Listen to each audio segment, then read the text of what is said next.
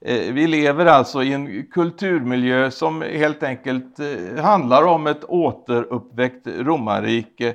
Och eh, det, det, som jag sa, ett romarrike 2.0, det innebär att det, det, det, blir en uppgradering. Det handlar inte bara om, det, det är en första etapp när det handlar om så att säga de gamla gränserna, men det, det står i Danielsboken att det ska bli ett rike som uppslukar hela jorden.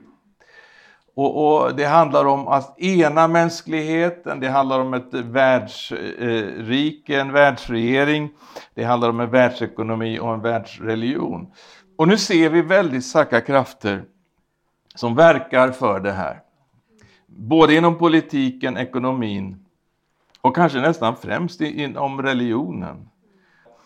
Det var ju så att i Norge så uppstod det en, en diskussion och jag vet ju då, för att jag hörde ju flera utav de här profeterna som, som då eh, var igång tidigt. En hette Rein Sehus.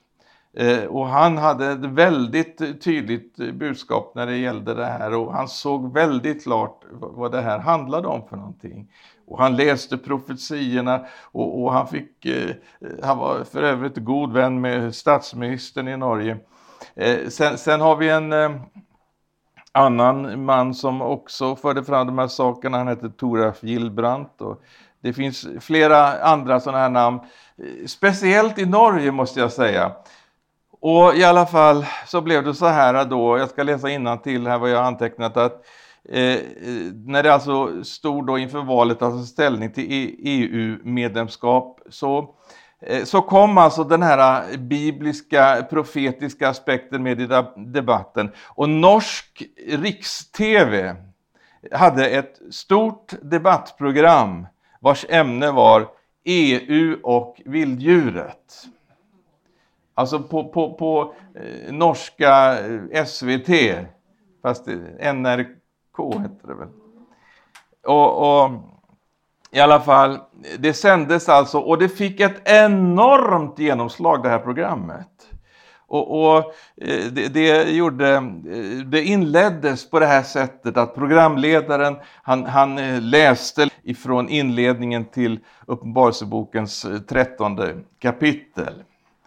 Och det här programmet det blev alltså omnämnt i internationella media. Och det blev så känt så att till och med så påverkade det i Sverige. Och budskapet i det här programmet det var helt enkelt att man varnade för EU och där fanns de här eh, profeterna med och, och de liksom sa ifrån att eh, det, här, det här handlar om eh, någonting som Bibeln talar om och någonting som Bibeln varnar för. Och eh, det var förmodligen det här också som, som var en, åtminstone en bidragande orsak till att Norge sa nej i folkomröstningen till EU. Men det här hade fått ett sådant genomslag så att eh, det välde över även till Sverige. Och Carl Bildt var ju då statsminister i Sverige under den här tiden. Och han, eh, han har berättat eh, i efterhand då i en intervju att, att Eh, eh, han eh, de hade ett regeringssammanträde på Harpsund. Och då hade den här eh, norska debatten om EU och förknippandet då med profetiorna blivit så stark så att den svenska regeringen ville ta reda på vad Bibeln hade att säga i de här frågorna.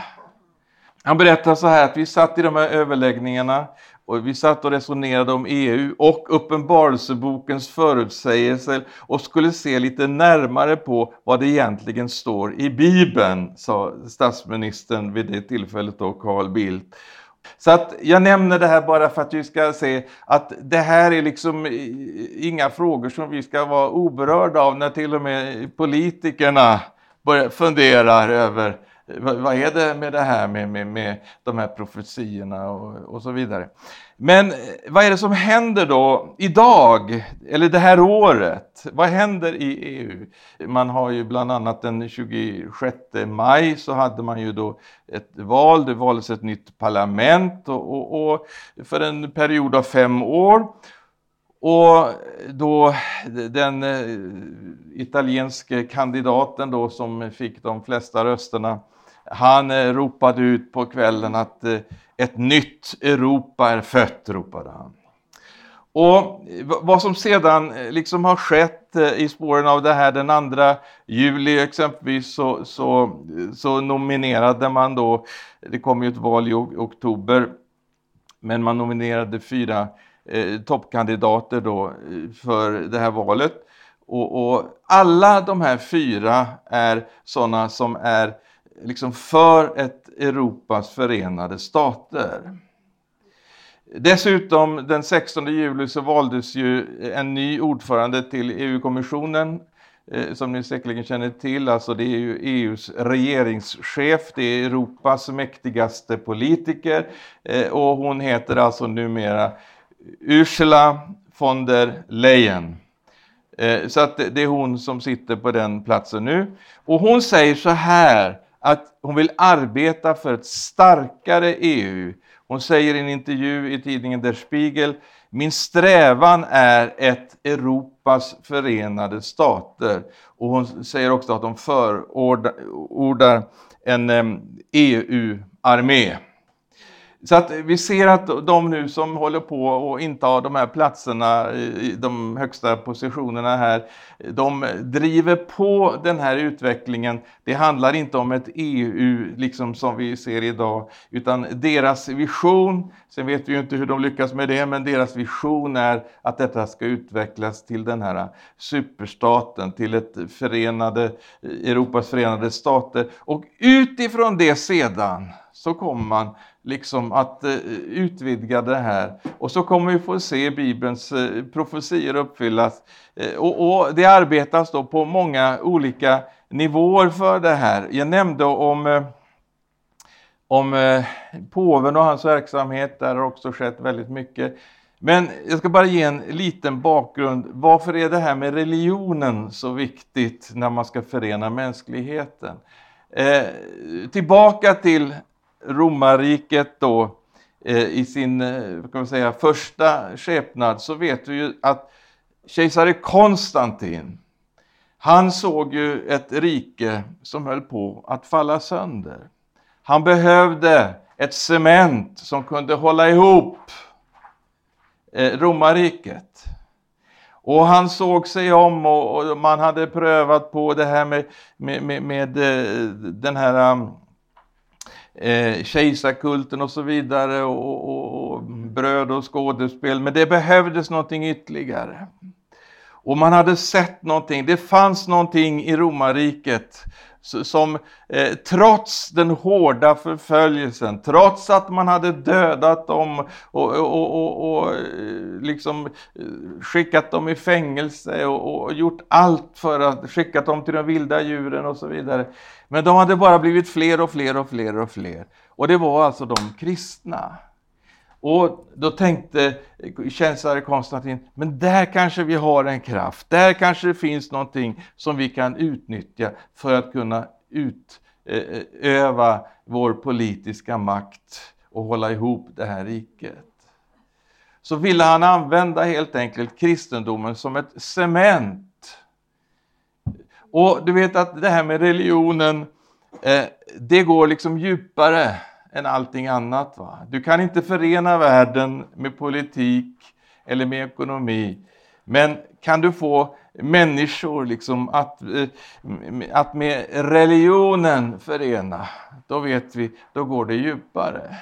Och det är det man arbetar oerhört eh, intensivt för. Och det var så, så att säga, taktiskt som, som helt enkelt kejsare Konstantin Eh, utnyttjade, måste jag säga, i kristendomen. Men samtidigt så tror jag också att det var någonting ifrån andra hållet, ifrån de här biskoparna som liksom var eh, liksom tilltalade och, och, och eh, liksom av den här uppvaktningen ifrån kejsaren, att de skulle få de här positionerna i regering och de skulle liksom få ekonomi och, och de skulle få ja, allt som skulle få sola sig i kejsarens glans. Så visst var det en oerhörd frestelse för dessa kristna som hade blivit förföljda och, och jagade i romarriket att helt plötsligt få allt sammans detta.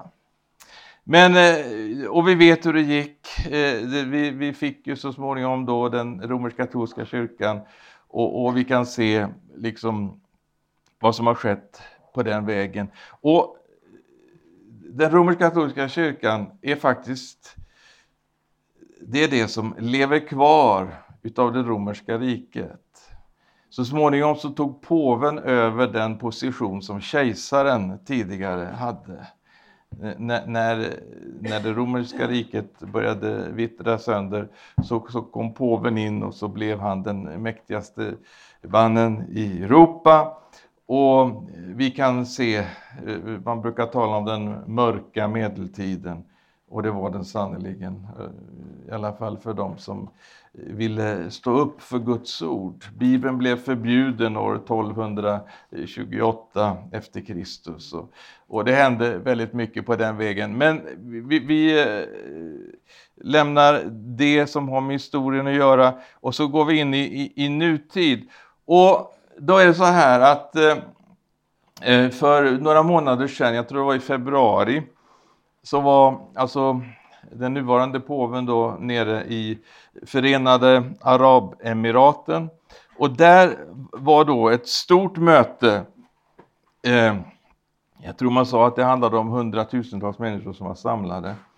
Och det handlade om ett religionsmöte. Det var en av de högsta ledarna inom eh, islam och så var det påven och så var det några andra ledare.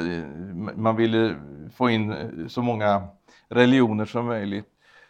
Och eh, där eh, gjorde påven vissa uttalanden som har blivit ganska uppmärksammade. Han sa bland annat att eh, eh han sa så här att pluralismen och mångfalden av religioner är Guds vilja i hans vishet. Det, det låter ju inte riktigt alltså, som han har citerat ur Bibeln där. Va? För att eh, Jesus säger väl så här att eh, eh jag är vägen, sanningen och livet. Och, och eh, apostlarna de predikade det finns inte frälsning i något annat namn än i namnet Jesus. Men här är det så att när man då ska liksom få ihop Ja, som i det här fallet muslimer, de erkänner ju inte Jesus som Guds son. De kan ha en bekännelse av Jesus som en profet eller någon eh, utav de här andra. Men ska man då få till det här, vad är det då man måste göra? Och det här, det här är det som är genomgående hela vägen. Det handlar om att få bort Jesus. Det handlar om att få bort Jesus Kristus, Guds son. Och möjligen sätta in en annan Jesus predikat ett annat evangelium och en annan ande, då kanske man kan förenas. Men Jesus, han skulle stöka till det i de här sammanhangen. Han, han passar inte in det, för han vägrar att bli en religionsstiftare på sidan om andra religionsstiftare. Utan han är herrarnas herre och kungarnas kung. Och det är han för oss också.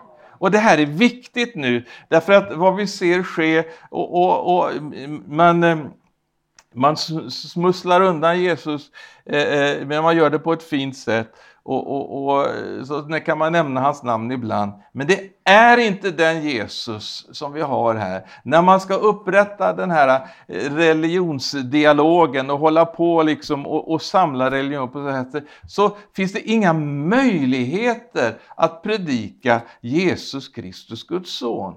Det, det, det är precis så, som Jesus säger och som det citeras, eh, som, som apostlarna citerar också, att eh, han är den byggnad sten som byggnadsarbetarna förkastade.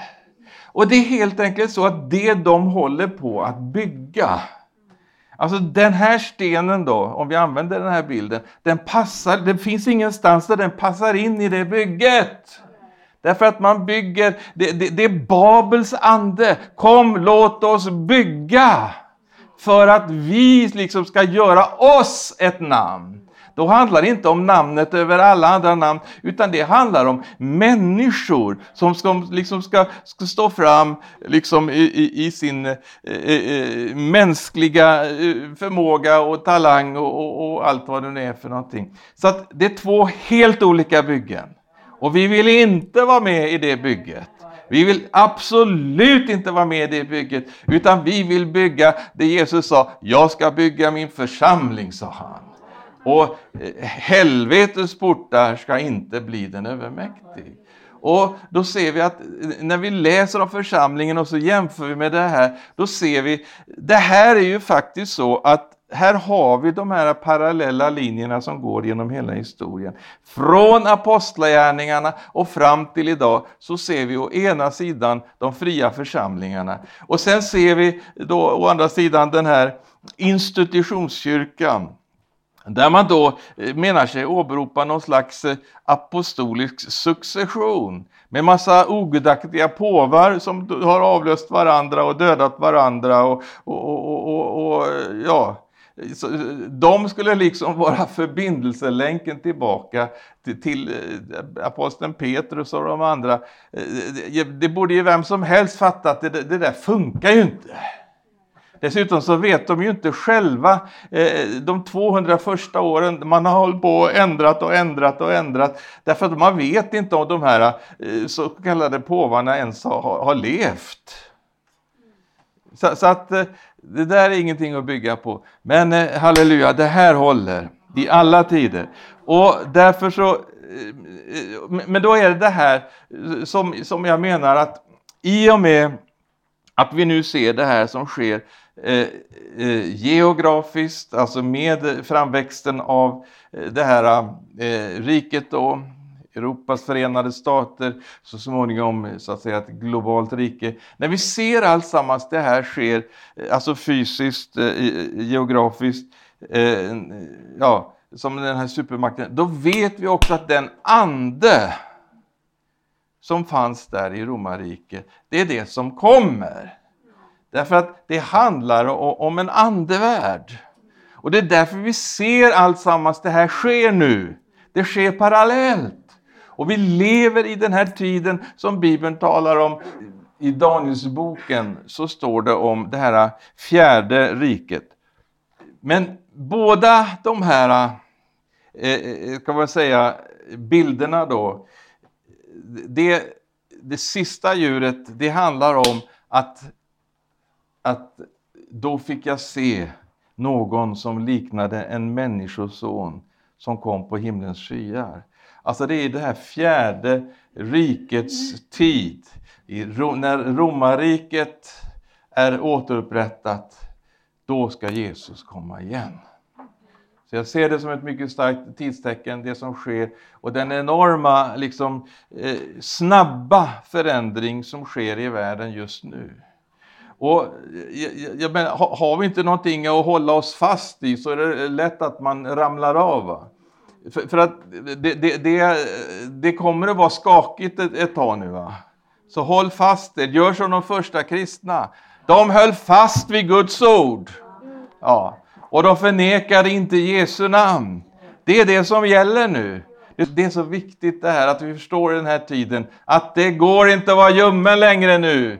Nu måste vi vakna och förstå att eh, Jesus står för dörren, han kommer. Vi har sjungit om det, vi har talat om det och, och, och, ibland så har det varit levande, ibland så har vi sjungit utan att det varit levande. Men nu vill Gud göra det levande igen.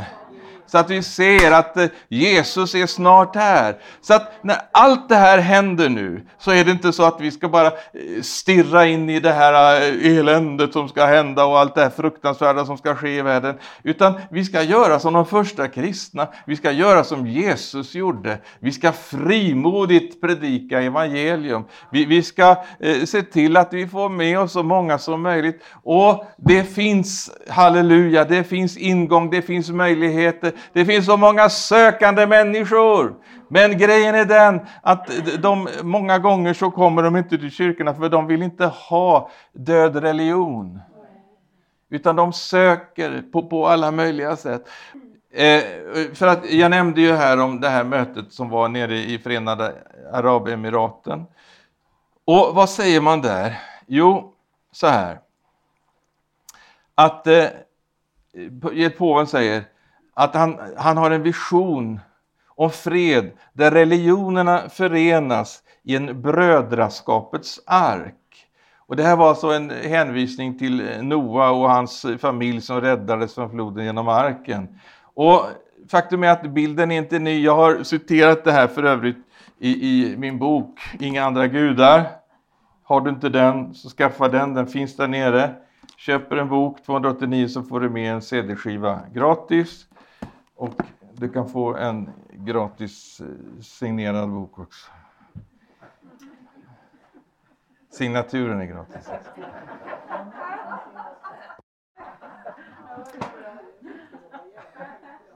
Han säger så här, eller rättare sagt kyrkornas världsråd säger så här, nu ska du höra någonting, så här predikar man alltså från, från, den största kristna organisationen som finns i världen som samlar tusentals kyrkor. Det här är ett av alla de tusentals budskap som man hör. Vi erkänner att det är nödvändigt att förflytta sig bortom en teologi som begränsar frälsningen till ett oförbehållsamt och personligt förhållande till Jesus Kristus. Frälsningens mysterium uttrycks på många sätt. Världsrådet menar med andra ord att det inte finns någon synd som behöver sonas utan man förflyttar frälsningen från Jesu verk på Golgata till Guds förbund med Noa och så har man kommit runt Golgata, runt eh, Jesu försoning. Därför att uppenbarligen så menar man att vi behöver ingen försoning för att vi är redan goda. Det är precis vad, vad påven säger. Att det finns inga eh, syndare utan alla är rättfärdiga, säger han. Och då, då, då säger man så här, vi, vi, ser i förbundet med Noa ett förbund med hela skapelsen som sträcker sig till jordens ändar när Gud leder nationerna genom sin visdom och förståelse.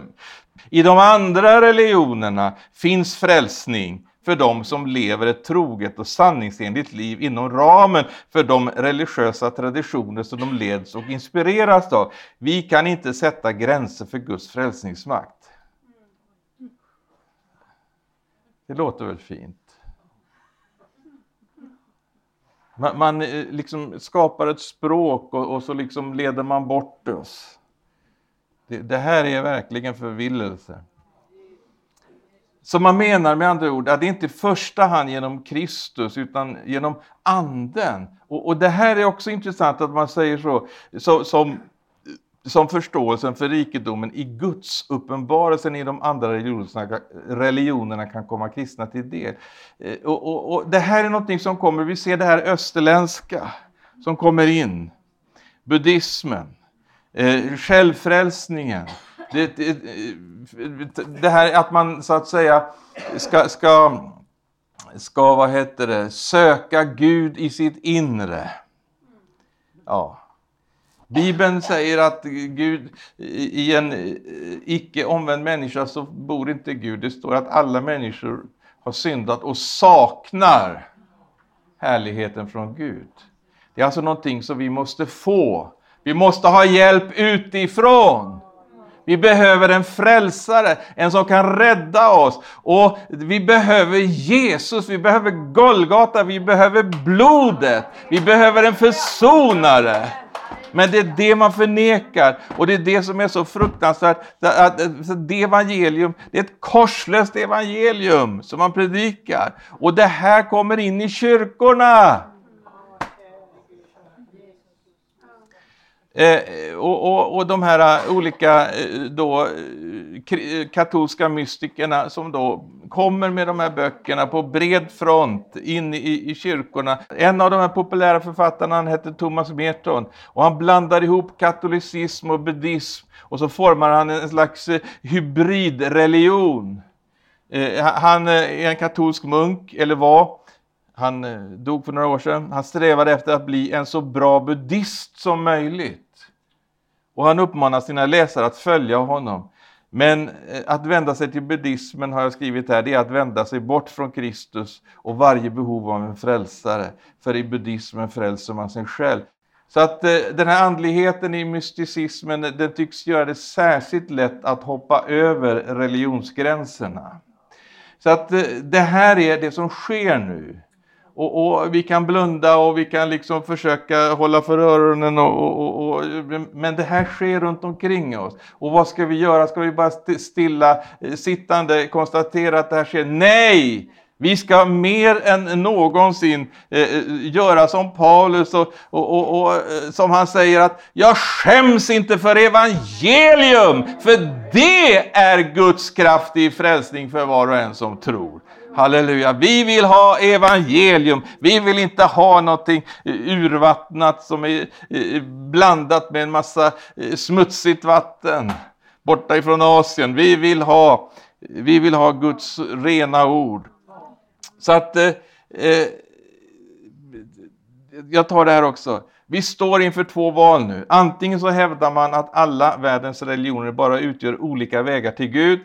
Då är all kristen mission att betrakta som en förolämpning eftersom den antyder att det kristna evangeliet är bättre och sannare än alla andra religioner. Om det förhåller sig så, då är världsmissionens epok avslutad. Nummer två, eller eller, och jag hör till de som eller här. Eller så brinner man av samma iver som församlingen i Nya Testamentet. Och alla missionärer från då till nu och hävdar att missionsarbetet är nödvändigare än någonsin. Då gör man allt för att utrusta, sända, understödja, be till skördens Herre för hans tjänare på de olika fälten. Halleluja! Så Gud vill använda oss i den här sena tiden. Och, och eh, jag har i min bok citerat den här eh, profetian som eh, David Wilkerson eh, har i sin bok Synen, där han talar liksom just om, om de här, eh, han ser en vision om två ändetidskyrkor. Han ser å ena sidan den här ekumeniska superkyrkan som växer fram, eh, som står under påvens ledarskap. Och, och, han ser, en, eh, ser liksom allt det som sker där och, och, hur man eh, så att säga intar de här maktpositionerna och, och blir en, en sån här förtryckarmakt. Och så har vi den underjordiska församlingen och, och, där ser han hur, hur Jesus sanna, Jesu Kristi sanna efterföljare, de, de, kommer tillsammans genom den heliga Andes gemenskap. Och det spelar ingen roll så att säga vad, vad, vad det handlar om för samfund eller några sådana saker, utan vad som förenar, det, det är att man förenas omkring Guds ord och i den heliga Ande.